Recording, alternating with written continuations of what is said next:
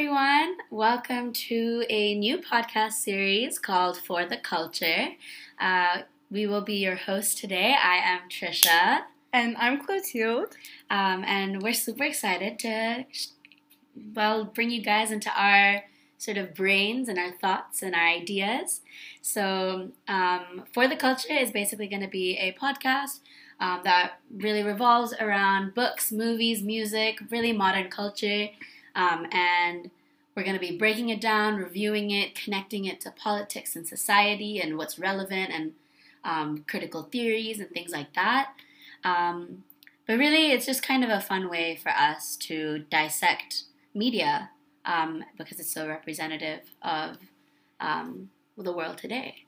Um, about Chloe and I, uh, I'm Trisha, like I said earlier. I am a first year student at Sciences Po, um, and I I'm really really into not to sound cliche, but I'm really into like books and literature and media and film. Um, I personally just think that they um, are so sort of representative of the human experience, and I love doing like big sort of macro analysis of like themes and things like that, but even getting into like specific words and why they were used. So, um, yeah, I'm excited to geek out on this series. Yeah, so I'm Clotilde. I'm a first year student at Sciences Po as well hence why I'm here.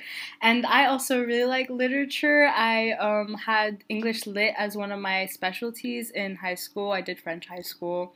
And honestly, Trisha and I started this podcast because when we first met each other, we were like, oh, I love literature. Oh, I love literature too. Why don't we join the book club? We really wanted a book club. Then we go to the club fair and we didn't find the book club.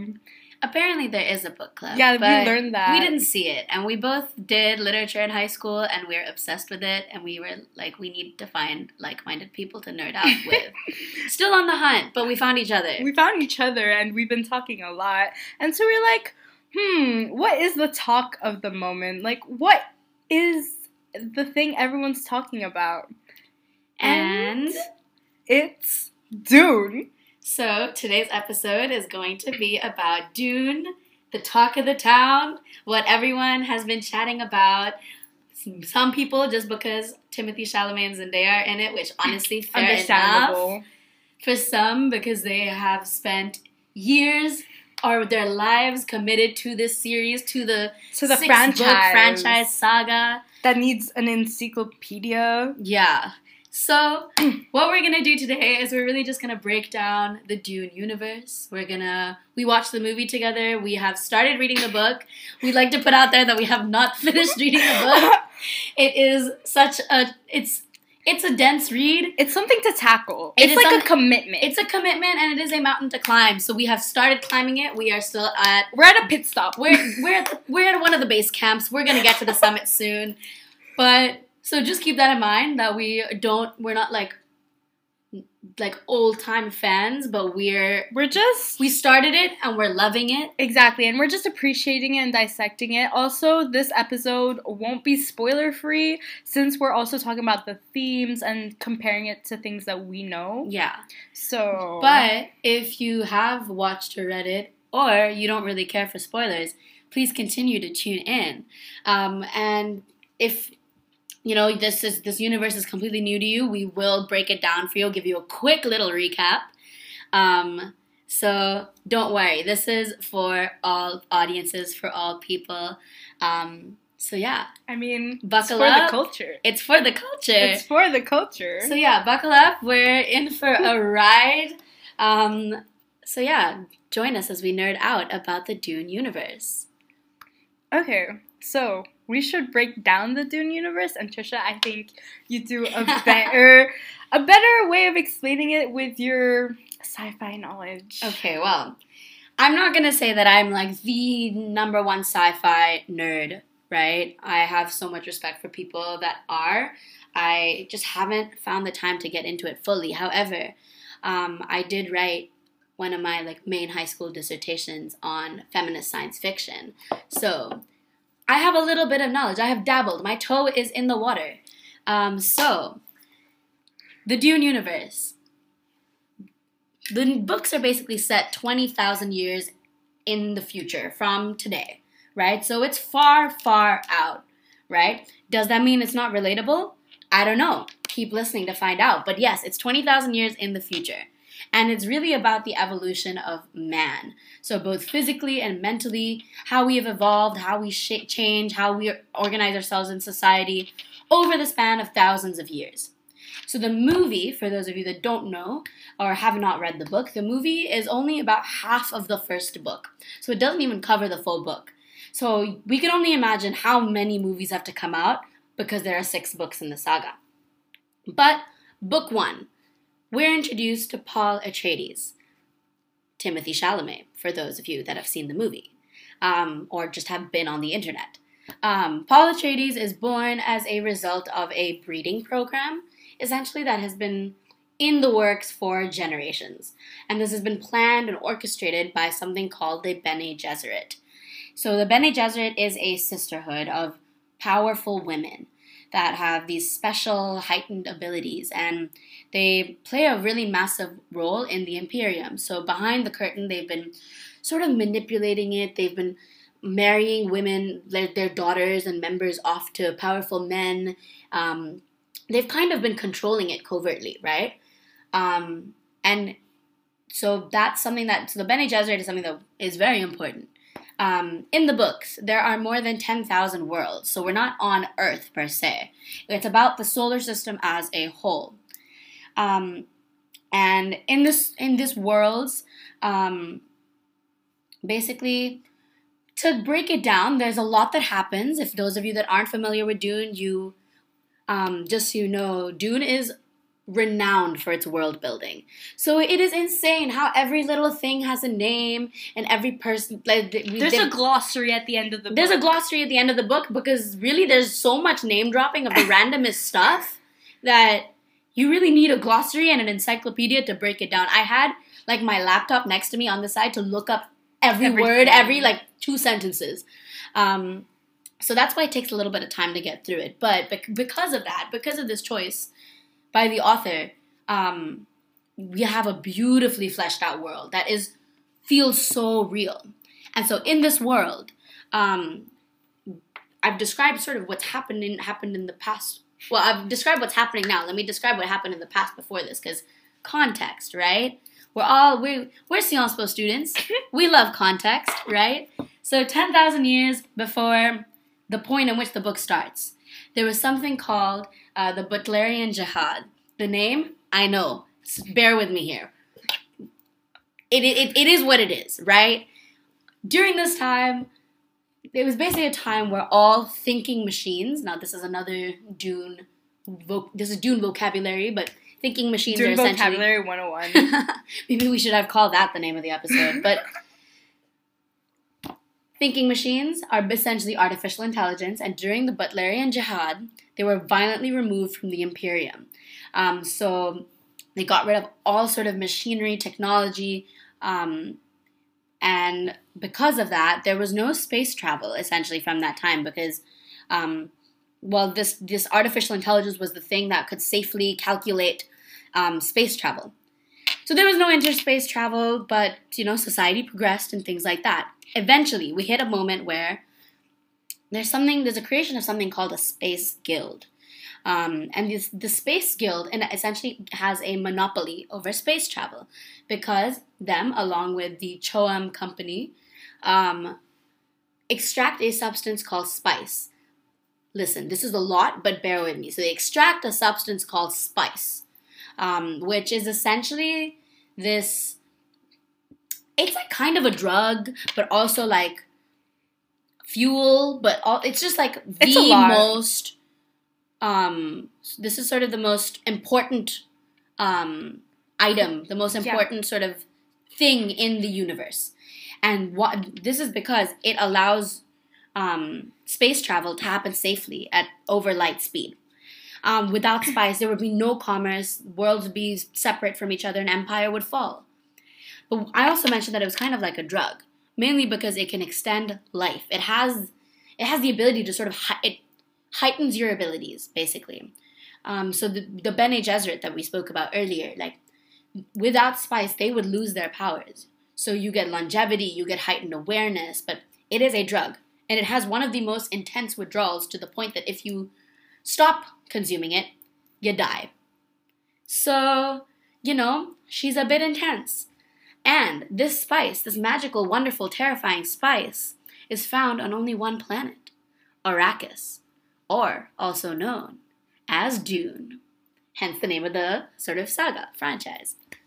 On planet Arrakis, on Dune, there are the ancient Fremen, essentially the indigenous people to that planet, and they wander by night in suits, these metallic suits that contain, like, keep moisture in the body because this is a desert. This is the driest desert.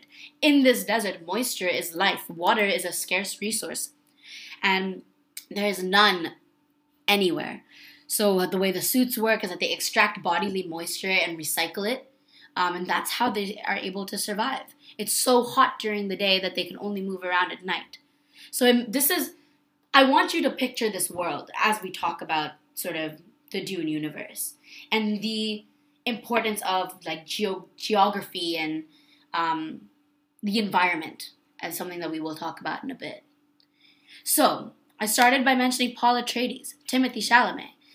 Atreides is forced basically into, um, well, I guess this is the the rest of the Dune saga is about his coming of age. He is 15 years old in the book. It's about his coming of age. It's about power. It's about control. It's about environment. It's about free will and fate, tradition, customs, politics, religion. Really, like it is the moment, and it is really one of the most sort of drawn out um, illustrations of society. And even though it's 20,000 years in the future, there are parts that we can still relate to today. There's something about it that is still so relevant. It was written in 1965 and people still can't stop talking about it. So there's something there. And that something is what we're going to unpack today.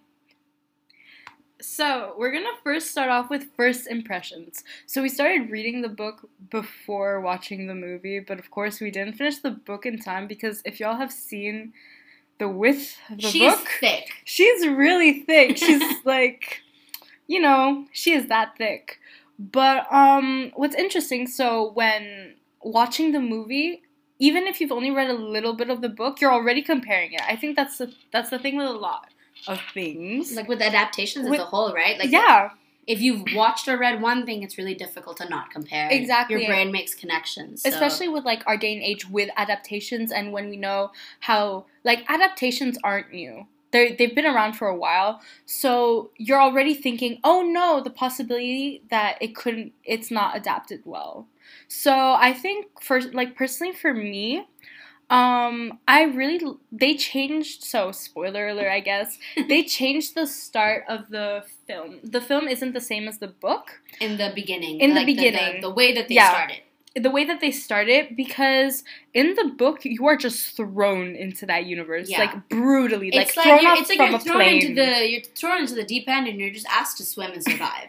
exactly without any without any equipment so you're not equipped yet and you have all these all this vocab thrown at you you're Yeah. just like damn i don't know what this means and i think that's why it's really hard for people to keep on reading the book because you're just thrown into it but i think that's also the beauty of it Yeah. like trying to unravel and comprehend this complicated world building i really think that the author was on something when he he decided to make it this had universe to be drugs to create this mm. world, but whatever it is, I want it because I it's need it. it's honestly amazing. And so I I very much liked that at the start of the film we're kind of introduced like slightly introduced there's a bit of narrate, narration going on about what spice is the importance of, Of spice the Bene Gesserit, Exactly. of the Imperium, like the re- little recap that we gave you now. It's basically sort of there in the movie, maybe not with as much detail and this much sort of informality. However, it's there, you know, and honestly, I feel like I appreciated that a lot oh because me like it's what like Dune as a whole I think is always seen as like really inaccessible or really like Mm. it's like it's something that people know about but everyone's afraid to touch. yeah exactly they don't dare to like and I think this was like Villeneuve's way of making sure that the movie was accessible to people that had never encountered the universe before. You know, it's just like those explanations were necessary. Exactly. And I mean, we spoke to people as well who Yeah. we watched the movie with who had never read the books before. I mean, they were still kind of confused, but God, I cannot imagine what would have happened if we were thrown into it the way we were in the book. Yeah, especially since in the book there's a lot of the importance in the book as well as the narration is done through thoughts. It's not done by dialogue. While here the narration was done through dialogue or more like It's this like an an omniscient narrator, if you will. wasn't it Paul that was narrating in the back? He Was was. It was Paul, but they like they gave it like a first person omniscient vibe Ah. because because he was talking about like history so much, and it ma- and Oh, they, they made it seem that like. Paul was like because he studied history and things like that. Mm. But like, yes, it, it's it, it what they try to do it with thoughts because it was like voiceover. Mm. It's that that that like it, it wasn't actually like direct dialogue between characters, but more voiceover. Yeah. But it doesn't. It's not. It's not the same as like the way that the thoughts are in the book because it's the, the thoughts aren't people say aren't, aren't what. Hold on, the thoughts aren't spoken things. It's also like fears. It's feelings. It's There's a lot about fear, especially like when you see one of the first scenes in the book, especially, and we see it also in the film. And it's very interesting because Trisha and I both agreed that we didn't imagine this spe- this specific scene to Tell be the way it was. Yeah, of course. So I'm getting to that. um, so it's the scene in the book, well, in the thing, where um, Paul is uh, put into this room with the Reverend Mother by his mother, Jessica. And he basically has to go through a test and a pain test. And there's a lot of description in the book about fear, about, you know, all this. And it's also portrayed in the film. Though I feel like Jessica, his mother, was more fearful in the film than she was in the book, which um, is something we'll touch on probably later. But in the so I personally imagined a light room where basically his hand is in this thing, Like this box. this box, and he's not allowed to take it out because if he does, She's gonna like inject him with basically poison that's gonna kill him. yeah. I guess. And best way to put so. I imagined the scene to be in a light, like a room with a lot of windows, with a lot like a sunlight shining through for some reason. yeah, But in the movie, it was the complete opposite. and I don't even know if the books themselves described a lot of light, but maybe maybe it was just maybe it's just something about us. I don't. Please, like, I if you read the book, I, I don't know what you think about this, but we were both like we turned to each other and we were like, this is not how I imagined this. no, look. for real. Like I was, I was very shocked for some I thought the room would be smaller. Like, okay, these are like tiny details, but I guess this is about like the concept of adaptation still. Of like, you read the book, you imagine one thing, and then you watch the movie, and you're like, wait, I guess like I guess that makes. I guess that makes sense, but yeah, it's very in, like I was very intrigued by that for some reason. Also, Timothy did a really good job with like God, the he was so good fear, with the like pain. I mean, we okay. We okay. If you've seen Call Me by Your Name, you know that Timothy is very good at the no dialogue, facial expression, eye contact moment. The last like end credits part of Call Me by Your Name, where Timothy is looking into the like the fire and he's like crying and you feel like seven different emotions at the same time. My boy is good at that, and he displayed that once again because he is consistent and he understood the assignment with that scene. He really did. I feel like the thing is also I can't really compare to what I thought Paul would be like because I saw the trailer before reading the book, so I already had this image. Yeah. But it kind of it's stick like it makes sense to me. Yeah. I, I think I think it was a good it was a good But I have to say, like, even though we're like this scene, we didn't imagine it to be this way. The way that Villeneuve captured the Dune universe felt was so really realistic good. It was and so good. much like how it was described in the book. I feel like I agree. you know, like I don't know, just everything about the movie in terms of world building was a tier. Oh my god, the the way so I love the way the Baron was portrayed. Oh my god, that was um, I because the I Harkonnens as yeah. a whole, and like the dichotomy between the Harkonnens and um, the Atreides. Oh, No, honestly, because when I was reading the book, so okay, I was asked Trisha, but when we, we were reading the book together, and there's this this description of the Baron that I could not move past. It was like with the, like the first introduction to the Baron is like, oh, he puts his fat hand on the globe.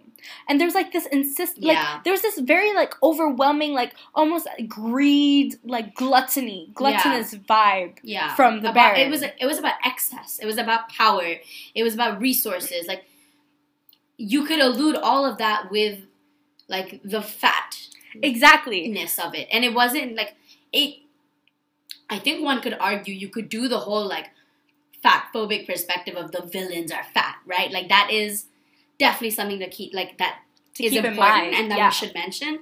But I don't know, at least Chloe and I both read it as like greed, gluttony, um, things like that. And know. the fact that I never imagined him the way that was portrayed in the film, but w- in that But when you see it, in the scene where he like he stands up, and you're like, "Whoa, hold on!" yeah, you could see that concept of power there. it was really right, like the, the done. levels, the like how he's looking down on ev- on them in that first scene. It, it's beautiful. It's it's. I think what's really lovely about the Dune universe is how, con- like these main themes that we're gonna get to in a second, but these main themes of like power, of fate, of environment, of colonialism, of tradition, are not ever explicitly stated. For, and like in their It's very with- symbolic. with, all of their like nuances exactly it's so symbolic and it's these small things which i feel like make it more realistic the author is not just telling you as it is he threw you into the world and he was like i want you to experience it i want you to be a part of this world. See where you would fit in. Who would you agree with? Who do you think is good and who do you think is bad? What even is good and bad? Who are the actual villains here? Who is actually the oppressed here?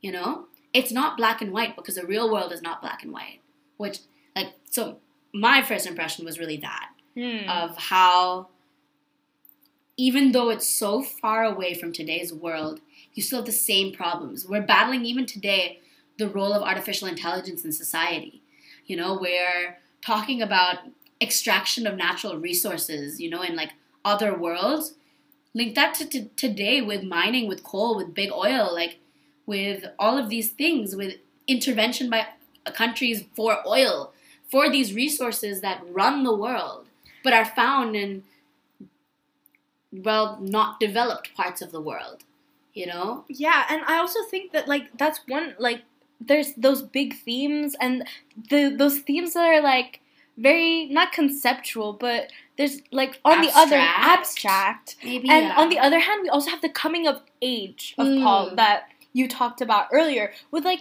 Paul is a 15 year old boy, boy, and spoiler alert, his dad dies. yeah Um, Dad? Fuck. his dad, his dad dies, so he's like thrown into this, and like so we're touching on one of the first themes here, which is free will and fate. And in the, I found this scene very beautiful in the um in the film where after his dad dies and Jessica and him are like hiding under the sand or whatever whatever they're doing, I forgot. Um, and literally he's having a breakdown because he was telling his mother, "You made me like this," because obviously his mother somewhat conditioned him to have heightened abilities because so basically um we like didn't really touch on this earlier when we probably should have but paul we said that he was part of this breeding program right? Um so the bene gesserit like we said are a sisterhood. But they have this like myth or this like belief um, that there will be this man that is born um, of one of the Bene Gesserit, and um, and and and they basically will be like the Messiah, like the Savior, um, and it's basically called the uh, like the Kwisatz Haderach, right? Again, he was this author was very original with his names, right? But the Kwisatz Haderach is supposed to be like he was technically supposed to be born to a different person. Like there was a whole plan. Jessica was like, nah, actually, I think I'm pretty badass. I think I will have a son, and my son will be the Haderach. I am certain. Um, and so, you know, essentially, Paul is the Haderach. Um, but he's not even sure of that himself he's yet. and not not in this part of the movie, not in this part of the book, but like the whole point is that he blames Jessica because even about it's not even about the Haderach part here.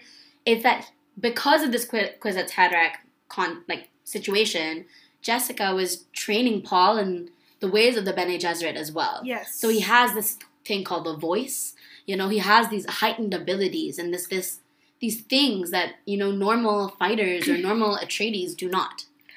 what I find also really interesting is the fact that um, there's also a scene in the film where he goes, um, he fights a Fremen because the Fremen is looking for a fight, and so he Mhm. agrees.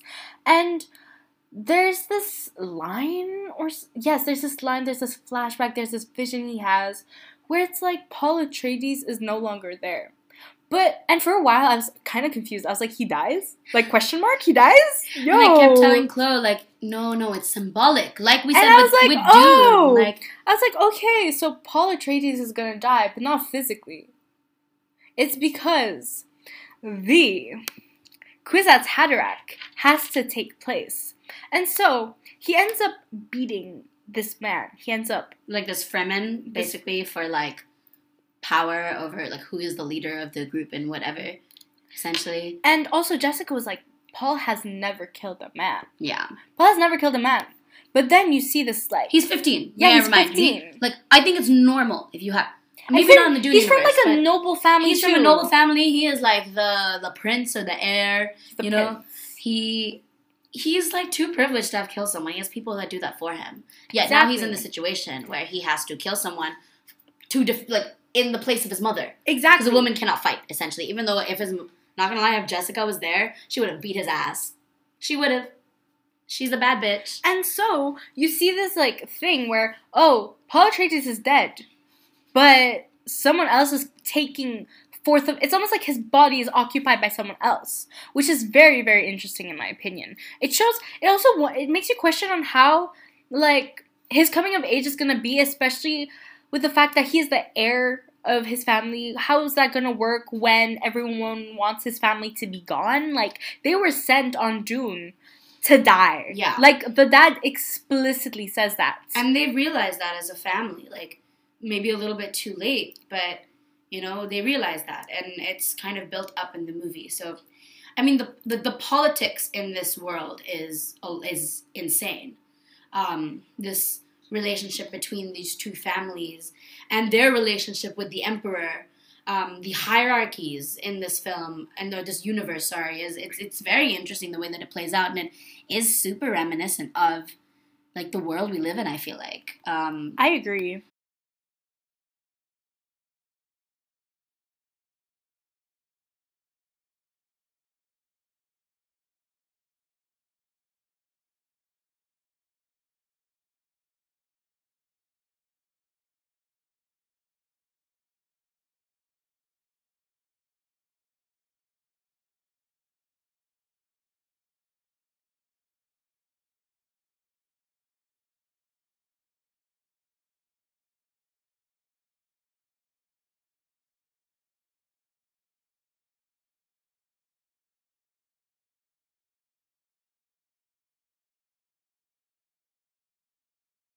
Book is or this universe is set 20,000 years in the future was written 80 years not 80 what am i saying math? It's like 60 years before today. And there's something i find so eye-opening about how regardless of how much in the past or regardless of how much in the future or in the present we're talking about humans still seem to organize themselves in similar ways. I Like, you agree. can develop as a society, you can technologically move, you can expand into the solar system, but our hierarchies and our political and social organization remains the same. We can't Im- like we can reimagine every other aspect of society, but we Except cannot that. reimagine government. And I think that the adaptation in this year is very interesting too, because there have been adaptations in the past yeah, that haven't worked out as well. yeah, as, they've because- kind of flopped. kind of maybe perhaps but the fact that a novel like my parents have talked to me about dune they've been like Kosia, you have to read dune no no Yeah. no no no told them i was reading dune they were so happy and it's just the fact that it's so relevant across generations Yeah. i found that i find that very interesting Yeah. and very it kind of shows what is a not a good book, but what is a working? What is an important What's contribution? What's what's impactful? What's impactful to sort of the literary canon, right? Exactly, This concept right. of prophecy is so important, right? And the Um, concept of religion.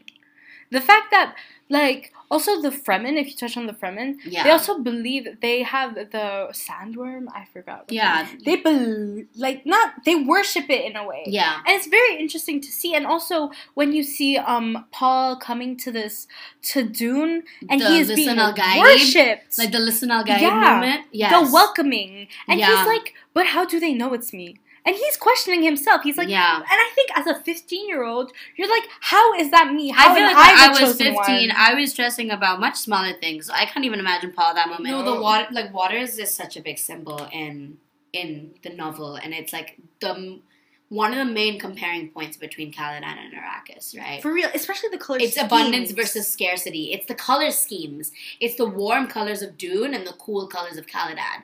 It's the movie opening with Paul with Jessica asking Paul to use the voice on him to pass him a glass of water. water. You know, it's it's all of these things, and it's such a big sort of motive symbol in um in the in the saga in the franchise, especially because it's so tied to like the production of spice water is essential for technological progress, for cognitive pro- progress, for the well-being and faith of the Fremen community. Like It's, It's really so interesting. it's How- life. Also, the fact that they decided not to extract water from Dune because they decided that the spice was more important. Yeah. which meant that commerce, that mechanical, you know, space force, like not exploit kind of exploitation of the spice, Yeah. like extraction. That that's the word. Extraction of the spice yeah. was way more important Yeah. than water. Yeah. I think like if anyone knows me, they know that I'm gonna bring up this point. Of course. And I also think that like biased opinion, but it is central to the franchise, right? This concept of extraction, of colonialism, of capitalism. It- yeah, right? ex- yes. It's about um and and the way uh, and the and the idea of outsiders. The Fremen talk constantly of like from the outer world, from the outsiders, like the way that the before it was the Harkonnens and then it became the Atreides, but these Who outsiders. gave that power? You know, it was the emperor, It's the outsiders that have come into this planet. and have decided for the Fremen who Yeah. would like occupy this planet. When, in a sense, they were already there. yeah, there were people that were already there, and what's interesting, it, like it really is like indigenous, right? They learned how to live with nature. They learned how to live with the harsh climate. The sand And dance. the sand dance is like the way that it it's so representative of indigenous knowledge to me and the way that we come in as like in like modern world coming to modernize them coming to um, take from them what they've got whether we have that now like with um, in the amazon for Mhm. example um, because of all the deforestation and things like that you know we we, we refuse to learn from indigenous knowledge and it's interesting because indigenous knowledge would save us through the climate crisis, for example. But we refuse to learn from it, and instead we feel like we can tell them how to do things because we are technologically developed. I want to have us that this lead us into the theme of man in the natural world, right? I see. Because the desert as a geographic location for um, like the, the author picked is super interesting because it's all encompassing. You cannot see beyond it. It is on a scale that you, and especially Dune, the way that it's shown. Especially like with sand. You know, when you like have the feeling of sand and that much sand, you're almost like sinking. Yeah, Like there's this, and it's interesting, especially with the concept of water, because you Yeah. sink in water too. yeah. But Uh, the the, the, the sink is the in desert feels like an ocean as well, right? Like they both have that similar thing of being all encompassing, of being bigger than you, of being something that there, there's a reason why people are actually genuinely terrified of the ocean. oh, for right? real. We just don't have access to deserts so much in like modern society. But like if you've had the privilege of being able to visit a desert, right? Like yeah, I've never. I, I have, oh, okay. and like it is, it messes with you. It Mhm. really does. even in photos, Even you're just like, whoa, like you have this kind of horizon in front of you yeah. of just the same thing. Oh, like you Just- want it's like so mirages. The mira- the concept of mirages and visions, if you if you think about Yeah. it, to what extent were his visions like Oh shit, you doing Visions a because problematic? oh Oh. to what extent were his visions like a result of him being like the In the- Haderach and all of these things, or to what extent was that the power of Dune? Was that And a mirage spice. and the, the spice, spice. And the mind altering powers of it? Right, it's very interesting. But this idea of man in the natural world, of feeling insignificant in comparison to nature, of realizing that you cannot control it, that you're trying to harness it, you're trying to extract it, but it's so much bigger than you. And you see that in the scene when the sandworm first comes and they're flying in the helicopter, you know, and they realize like we, what do we do, you know? When Paul like first meets Chani, you can kind of sense he's like, oh, that's her. yeah, You can already feel it in your bones. Yeah. I really like that Mhm. personally. I was like, wow. you love romance, though. You love romance. You're you you're so here for a good romance. Of moment. course I am. I'm here for the cliches Yeah. as much as What I actually quite liked is that as much as they were trying to center on romance and like like in the sense of making Chani quite important, um, which I think it's interesting because I think in the books Jessica has a much more important role than maybe they de- depicted in the movies. But in the movie, sorry, but on like a different conversation, like at the same time, I didn't think they forced romance down our throats with Paul and Chani. I think what's interesting about Dune is that it says all of that. It says how technology is important for our advancement and our development, but it's also about how do we need to keep growing and growing at what cost? that's growing at true. extracting a resource that is not ours, growing at extracting finite resources, at oppressing like uh, indigenous people, at power hungry, um, feudal so, sort of political organization. Like, at what cost do we keep growing? Do we keep expanding past the ten thousand world in the solar system that we occupy already? That's very interesting. How much yeah, space do we take up? But the thing also, like, I agree Yeah. completely. But the thing is, I feel like now it's ingrained that we just want to, we want to test our limits for whatever Yeah. reason. I do not know. I think this is about man in the natural world of like how much can we how much can we How much can we gamble? But how much power can we exert over over I the think that's- world? Like, I think that's something that came with like all this like evolution and all this Yeah. M- way of proceeding. Is that now we have such an obsession over power and what we can control Yeah. that Of how hum- like we forget humans forget that they themselves are animals. They forget that they are part of the animal kingdom and they see themselves as separate, as something that can assert themselves onto other animals, onto other onto natural resources, onto each other.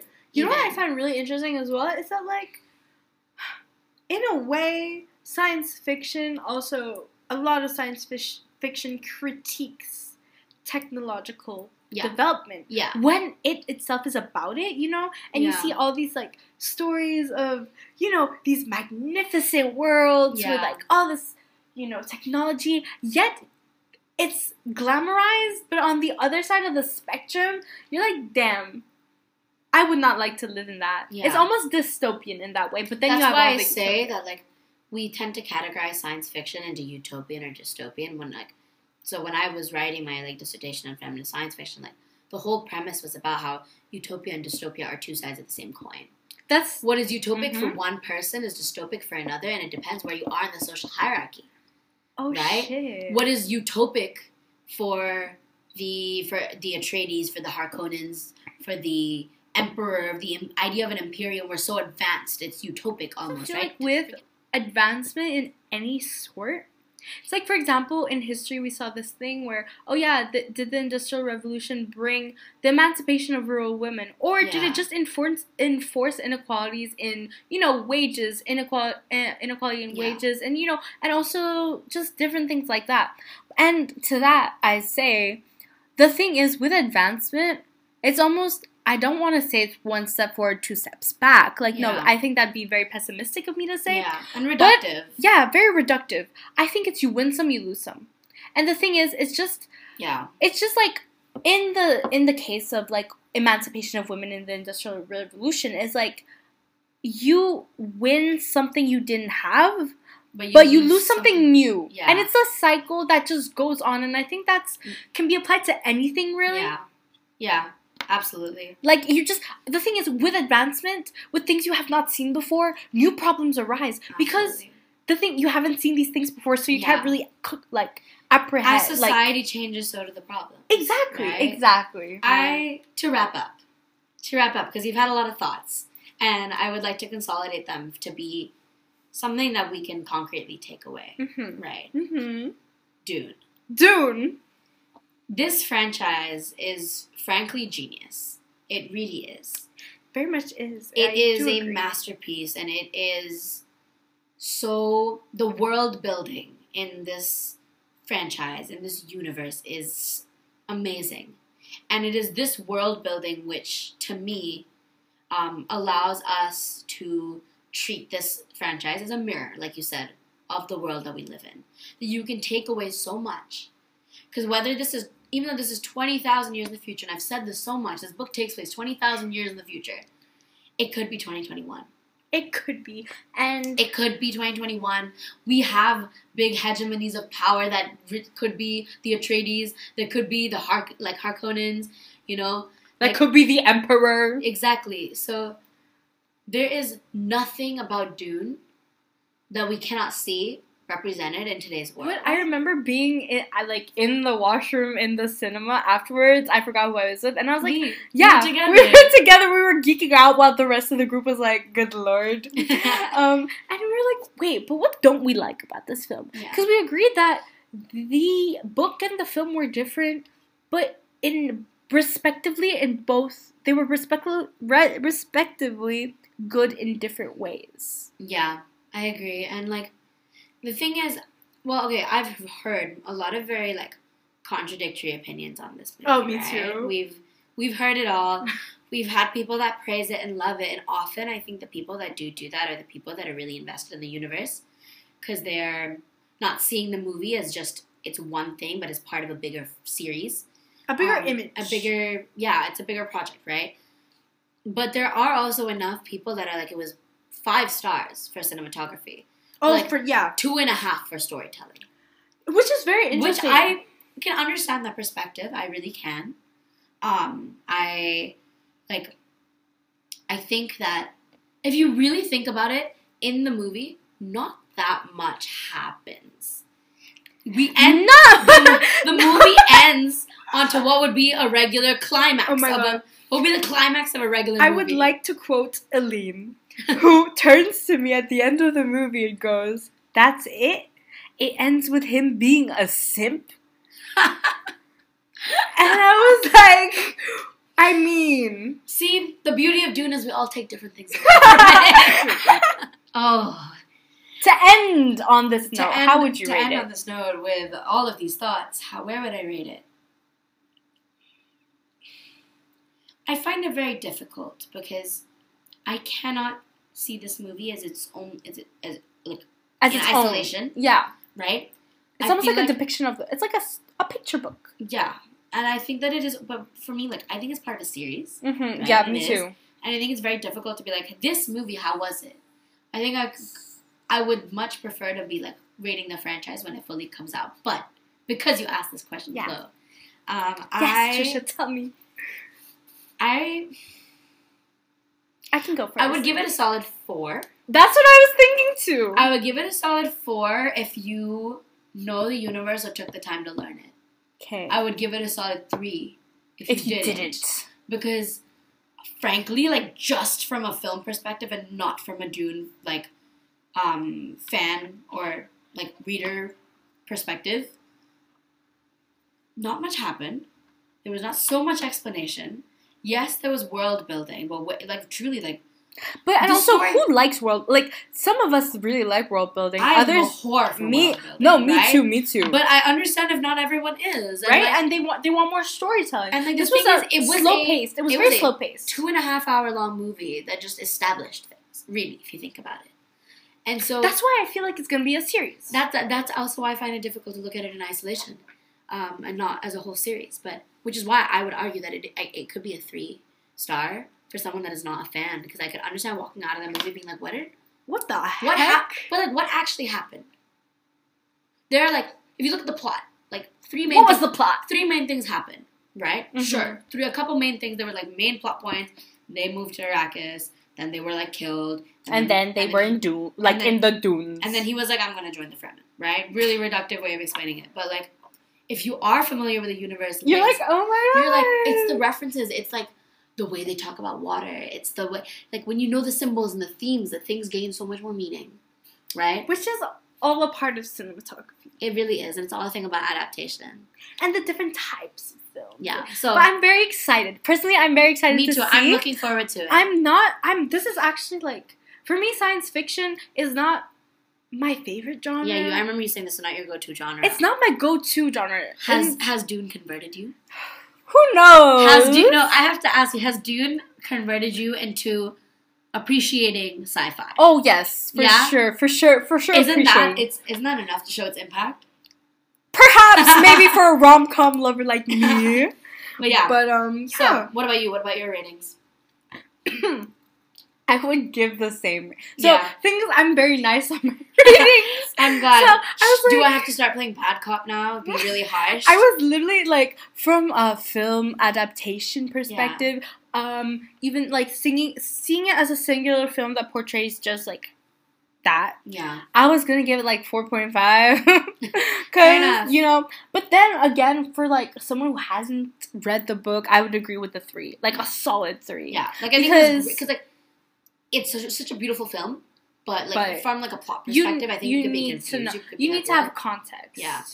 like and the thing talking about adaptations like when i think of a my, my brain always goes to the handmaid's tale tv show um, when i look at an adaptation because that was frankly one of the most strong adaptations i've ever seen and not because it was fully accurate to the book it was not Mm-hmm. they developed their own storyline a bit outside of the book and but there's something about it that was so perfect it captured the universe so lovely so lovelily so beautifully maybe that's a better word um, and i guess i'm just excited to see how dune does that as well Me too. I hope it doesn't disappoint.